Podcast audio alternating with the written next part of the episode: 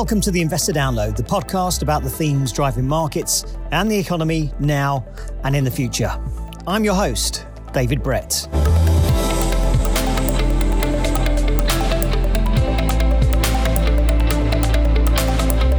Hello, welcome everyone. It's been an interesting couple of years for renewable investors. In 2022, US renewable energy growth slackened its pace, according to Deloitte, citing a host of issues from rising costs to supply chain disruption, trade policy uncertainty, and everything in between, with some predicting those problems might dog the sector for the next 18 months. However, demand is growing and investment is soaring. Clean energy investment significantly accelerated and expected to surpass $1.4 trillion in 2022. That's according to the World Economic Forum. So, those interested in investing in renewables, that feels like a confusing picture slowing renewable energy growth versus rising demand and soaring investment. So, what is actually the state of play? What are the challenges and the key investment themes over the next 18 months? With me today to discuss this is David Boyce, CEO of Schroders Greencoat North America. Uh, David, welcome to the show. Oh, thanks for having me. I just want to start with obviously that seems like a little bit of a confusing picture. You've got the slowing renewable energy uh, growth versus ri- rising demand. How do those two marry up? What's the state of play at the moment in the renewable energy market? Well, in the U.S., um, you know, I think with the passage of the Inflation Reduction Act President Biden has signed the Inflation Reduction Act into law. President Biden interrupted his summer vacation to sign the massive climate, health, and tax bill at the White House this afternoon. Today offers further proof that the soul of America is vibrant, the future of America is bright, and the promise of America is real and just beginning. This does uh, take a uh, makes big investments in combating climate change uh, in transforming the sort of way we rely on energy uh, and investing in, in, renewable technologies through tax credits and other means. And continued demand uh, for for cost-effective power, which which really is what where renewables are in the states now. We're seeing an awful lot of activity. Um, and I think that in 2023 and, and beyond, we're going to see we're going to see that kind of continued march forward as we have more renewables build out. Now, that's all not to say, and to your point, uh, you know, are, are there headwinds to that? Um, and I think there are. Um, and I think you, you, brought up a few uh, having to do with supply chain uh, management. There's been disruptions, slowdown, one of the busiest cargo gateways in the country, the Port of Los Angeles is once again seeing bottlenecks that could disrupt the supply chain to businesses and consumers nationwide. Uh, some of the costs of, uh, of the raw materials like copper and steel have gone up, putting pressure on these projects. Strong global demand for steel has caused prices to soar. Prashant, if you have to look at any sign or signal of demand growth or uh, no recession coming in, then copper is your place to be. And we've seen uh, positive cues coming in for this one. Last week it was trading 8% on the higher side. We've opened the trade uh, in the positive right now as well. So the copper prices are trading at a three-week highs right now. But I, I, you know, I do think that um, we're we're a little bit winding out of most of the problems. Um, and a lot of those uh, unique to the pandemic. And I think, uh, but you know, that said, there there there are a lot of demand for certain components like transformers, where the lead time for for you know uh, taking delivery of those after you order, um, you know, is quite long by historical standards. So, listen, I, I think certain issues are working through. I think the market will adjust. Is there any danger that we might slip back towards more reliance on fossil fuels, or have we passed that moment? Well, I think in the US, uh, you're going to have, I think fossil fuels uh, for the foreseeable future are at least going to be part of the picture. Um, what renewables are going to do, um, they're, they're going to continue to kind of replace you know, the energy component of, uh, of our power supply. Um, it's it's very cost effective energy, um, and uh, and we're seeing a tremendous amount of build out. So that that's going to continue to take an ever greater portion of uh, of the of the supply stack. Um, but that's not to say that you know uh, you can readily see when we won't need fossil fuels as well in the U.S. how do you see the US market changing or growing in the future? Well, I think it's going to continue to, you know, to evolve. Wind and solar uh, pr- provide very cost-effective uh, uh, power to the grid, and uh, and we're seeing a tremendous amount of uh, momentum there. And I don't see that dissipating anytime soon. I, I think that the next uh, matter to tackle is, you know, is providing capacity or you know the ability to call on power when you need it in order to kind of balance um, the variability of renewables. And, and you know that's that's kind of I think going to be the next wave that we're going to see in the U.S. and it's unclear. I, you know, storage plays a part of that. I think hydrogen could play a part in that. Um, possibly nuclear could p- play a part in that. So uh, it'll be, you know, that's really up for grabs, and um, there's a lot of people trying to solve that problem in a, in a lot of different ways that sounds like a, a lot of money might need investing in infrastructure. Well, it, yeah, I mean, as you, as just, I mean, it's just a, a tremendously uh, capital intensive business.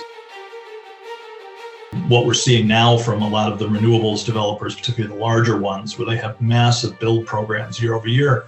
I mean, it's just it's just devouring capital, and they're really looking to recycle some of that capital, you know, back into their development business to keep keep the whole thing moving forward um, you know, I think it's providing opportunity, um, opportunity for investors, um, you know, to to you know, kind of invest more directly um, in in our renewable fleet and, um, and and kind of uh, you know attached to what's going on, attached to a part of what's going on. I would say probably, you know, as you as you look at the the variety of investment opportunities, you know, I think.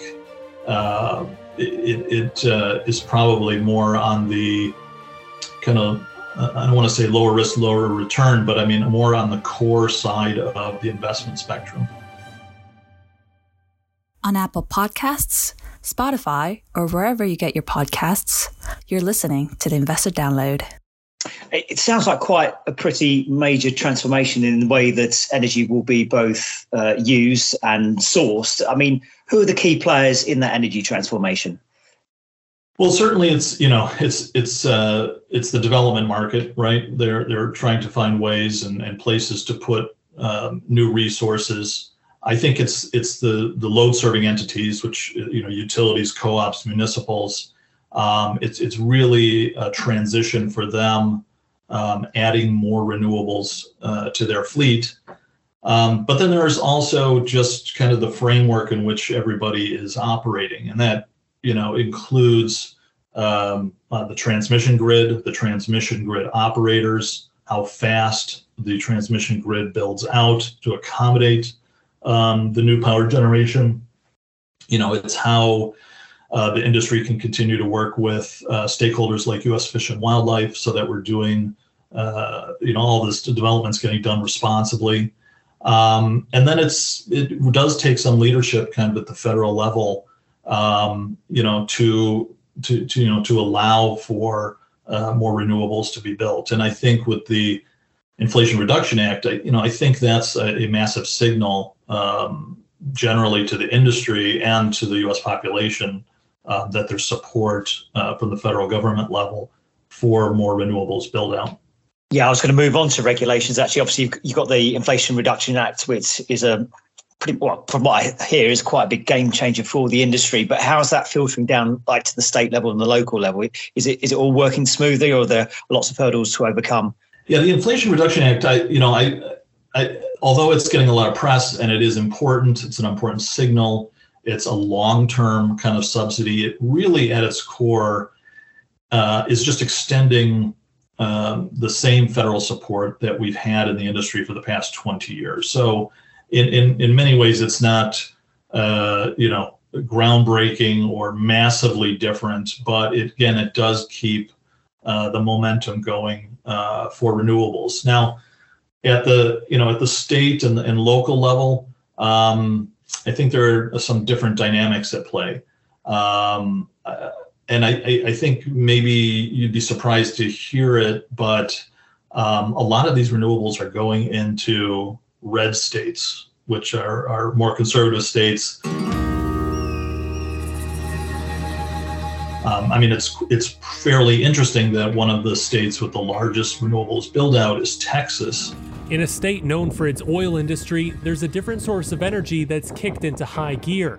Towering wind farms and solar fields stretching as far as the eye can see are popping up throughout Texas, now a hotbed for renewables. And I think probably even if you're not uh, in the US, you recognize Texas as being pretty vocally anti uh, renewables when in fact, um, you know, that there, uh, there's times of the day where I, I believe the entire state of Texas is running on renewables these days. And, but the reality is that renewables does have pretty broad-based support in the U.S. Um, a lot of the build out is happening in those same red states, and that provides you know investment in the state, tax property tax base. Uh, it provides jobs to those states and uh, and so we're seeing it uh, kind of universally uh, being supported, uh, you know, for for economic reasons. Now, that's not to say that there aren't also uh, headwinds. Uh, particularly at the local level. Some Texas senators unveiled plans today to shift the focus away from wind and solar and toward resources like natural gas, all part of nine bills Texas lawmakers announced. Opposition groups uh, particularly those in areas uh, near urban areas or even um, areas in the Midwest where you have very fertile farmland. Um, there's opposition, and, and, a lot of that opposition is is around you know the visual effects, um, or even just the conversion of, of farmland into what some view as a fairly industrial use. Um, so you know, it's it's not all roses across the industry. There certainly are some headwinds, you know, at different levels of government. And do you think any of that attitude or what's happening on the ground might change depending on who gets in the White House and which party controls the White House and Congress when the elections happen next year? It's obviously always hard to say, but um, you know, we can simply just point to when uh, when President Trump was elected. Um, and he was he's fairly vocally anti-wind. I never understood wind. You know, I know windmills very much. I've studied it better than anybody. I know it's very expensive. Kind of pro-fossil, in particular pro-coal. And I know this doesn't matter to you, but we are putting our great coal miners back to work. Um, and I think people in the renewables industry were really afraid that the U.S. was going to move, um, uh, you know, do an about face and and move away from renewables. And what actually happened uh, during his tenure there is uh, that uh, the build out continued. In fact, I think we had some record years of renewables build out while he was president. Um, we didn't see any retreat from any of the federal support. And in fact, I think um, uh, during his tenure, there might have been one or two extensions um, uh, of, of some of the deadlines uh, for renewables uh, build out. And so, um, you know, we didn't see obviously any uh, huge legislative moves, you know, towards uh, renewables, such as the Inflation Reduction Act. However, we, we also didn't see kind of a retreat away. So, what happens in the next administration? Um, the Inflation Reduction Act is there. Um, it's got a long life. Um, and uh, I think, depending on what uh, party gets in, you may some, see some differences around the edges, uh, around you know supporting or really ignoring uh, the renewables industry. But I don't think it's going to have kind of a, a fundamental. Um, it's not going to fundamentally shift the industry um, you know, propel it forward faster than it's going, or you know, do a 180 and just just tear down the industry. I, I just don't see that. How does this all compare to what's going on in Europe? We're always told that Europe are, sort of the leaders in this uh, energy transformation. How do you see it from your side of things? Well, it's absolutely true that in Europe, um, they were ahead of the US in terms of renewables build out. The new president of the European Commission, Ursula von der Leyen, has vowed to put the climate at, to put climate rather at the heart of her presidency. She's been presenting her uh, promised Green Deal in Brussels. The plan will commit the EU to achieving climate neutrality by 2015. The European Union says it wants to stop using Russian fossil, fossil fuels by 2027, and it's just unveiled a 210 billion euro plan to do exactly that. A subsidy race is brewing between Europe and the United States over green investments. The European Commission has released a plan to make the EU a centre for clean technology. Uh, they've been leading the whole way through in terms of renewables penetration. Um, I, you know, take offshore wind uh, as, as a case in point. Um, you've had offshore wind for um, for many years uh, and, and, a pretty substantial offshore uh, wind industry in Europe, and we probably really won't see any type of material build out in the U.S. Uh, off the east and west coasts until 2026, 2027. Um, so, so there's no doubt about it. Europe is is kind of more advanced and a bit ahead of where the U.S. is on the overall. Um, it's interesting. I mean, in the U in in Europe, you see more of a um, more of a drive to kind of a net zero concept, and it you know it propels renewables. Uh, it propels a lot of things. It gets us to kind of a uh, you know, a, a, zero carbon environment. And I think that there's a lot of uh, popular support to move in that direction and, and to kind of push the boundaries. The US politically, obviously, as we, we talked about, you know, isn't in that mode. Um, I think there's certainly uh, a contingent uh, of the U.S. that that feels uh, very similarly to Europe, um, but there's also a fair amount of skepticism uh, that you see and a, a, lot of conservatism. And so we seem to be moving a little bit slower, um, moving a little bit, uh, you know, letting letting some of the fundamentals um, of, of power generation take hold. And by that I mean, if you look at renewables today, it's it's very cost competitive with fossil, right? So whether you believe in a green agenda uh, or a move to more carbon-free environment or not, the reality is you're putting renewables in today just because it simply makes economic sense. And so, um, you know, there's different motivations uh, depending on where where you're at. And uh, I think the U.S. is is much more has a wider spectrum of of kind of thoughts about how we move forward with renewables and and towards kind of a net zero environment get in touch with us by email at schroderspodcasts at schroders.com or visit our website, schroders.com forward slash the investor download. So there's obviously massive momentum behind this. I mean, a lot of investors will be wondering how renewable investments do drive investment returns. So, from your perspective, how does that work? Because I think a lot of people still consider it almost an investment with their conscience rather than thinking about actual returns. So, how do renewable investments drive returns?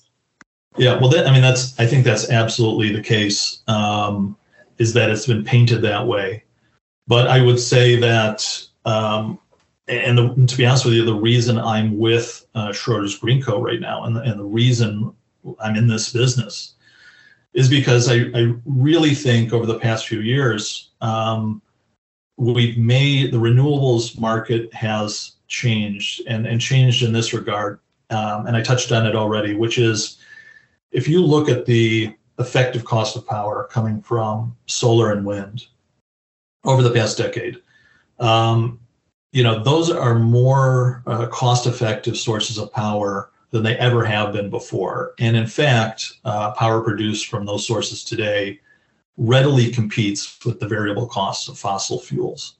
And you know that kind of fundamental truth, if you will, um, is really driving a lot of what's happening in this industry in the states. And that has nothing to do with uh, with, with you know greening up the world at all. Um, you're not uh, subsidizing um, or, or paying a higher power price uh, just to have green on your system it kind of naturally fits and, and that's that's really why there's all this activity and, and the, the people who serve load it's an absolute no-brainer to to add more of this to their system because you know it provides cheap power to their um, you know to their ratepayers so you know I, it's it's just right now. It's part of our generation mix. It's not novel. It's not kind of a, a nice to have. Um, it's it's it's nothing of the sort.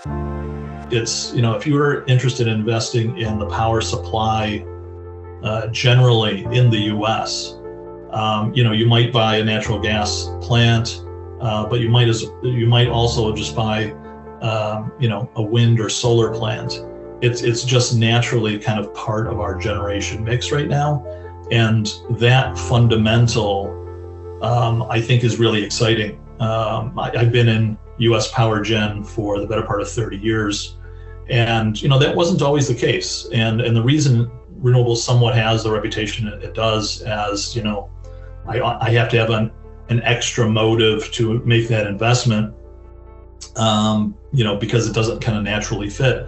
I think we've really turned a corner. I mean, it's really time to kind of reassess that viewpoint uh, because you know now the fundamentals are there, and I think it's a wonderful place to invest um, just in the U.S. you know power generation supply, um, and then it it just got on top of it. It's just got all of the you know the the kind of the, the bonuses in terms of uh, being environmentally friendly taking carbon out of the atmosphere i mean those are almost uh, cherries on, on top of the sundae at this point David Boyce, uh, CEO for Schroders Greencoat North America. Thank you so much for joining us. It's been fabulous. Thanks a lot.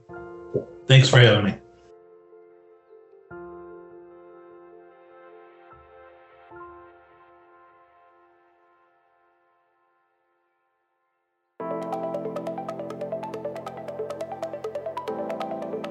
Well, that was the show. We very much hope you enjoyed it. If you want to find out more, check out our website, schroders.com forward slash the investor download. You can also get in contact with us about anything in the show or ideas for future shows at Schroders Podcast at schroders.com. Please remember to subscribe to us at Apple Podcasts, Spotify, Google, or wherever you get your podcasts. And don't forget to leave a review. We're now doing one show a week, which will be available every Thursday from 5 pm UK time. Thanks very much for listening, but above all, keep safe and go well. Cheers the value of investments and the income from them may go down as well as up, and investors may not get back the amounts originally invested. Past performance is not a guide to future performance. The information is not an offer, solicitation, or recommendation of any funds, services, or products, or to adopt any investment strategy.